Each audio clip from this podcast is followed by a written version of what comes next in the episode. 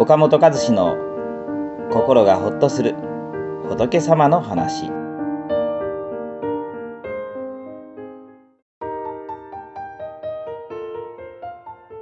誰に悩みを打ち明けるか。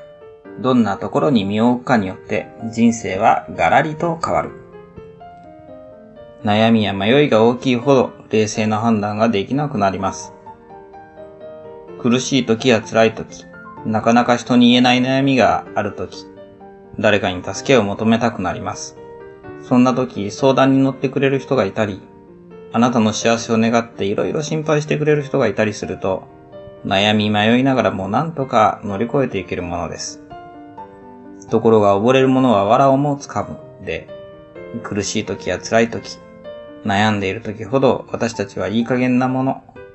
愛なものにすがり、ますます苦しんでしまうことがよくあります。借金があることを誰にも言えず、安易な気持ちから消費者金融に手をつけて自己破産をしてしまう人。病気の苦しみや不安から霊感商法に騙されてしまう人。寂しさをごまかすためにアルコールや薬物の依存症になってしまう人もあります。人間の心は弱いですから不安な時、孤独な時ほど要注意です。ではどんな人に悩みを打ち明ければいいのでしょうか？私はこのように尋ねられた時は、まず、あなたの幸せを考えてくれている人かどうかがポイントですと答えています。悩みや迷いが大きければ大きいほど何かにすがりたいという気持ちが強くなって冷静な判断ができなくなります。そんな時、相手が本当に私のために言ってくれているのか、それとも自分の利益へ誘導しているのか、その見極めが大事なのです。苦しい時、辛い時、寂しい時は誰でもあります。しかし、それを誰に相談するかで、人生が大きく変わるのです。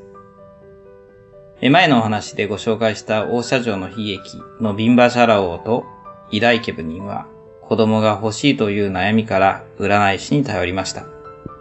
この占い師が王夫妻にとって悪い縁であり、悲劇の出発点となったのです。その後お釈迦様に出会えたことは良い縁でした。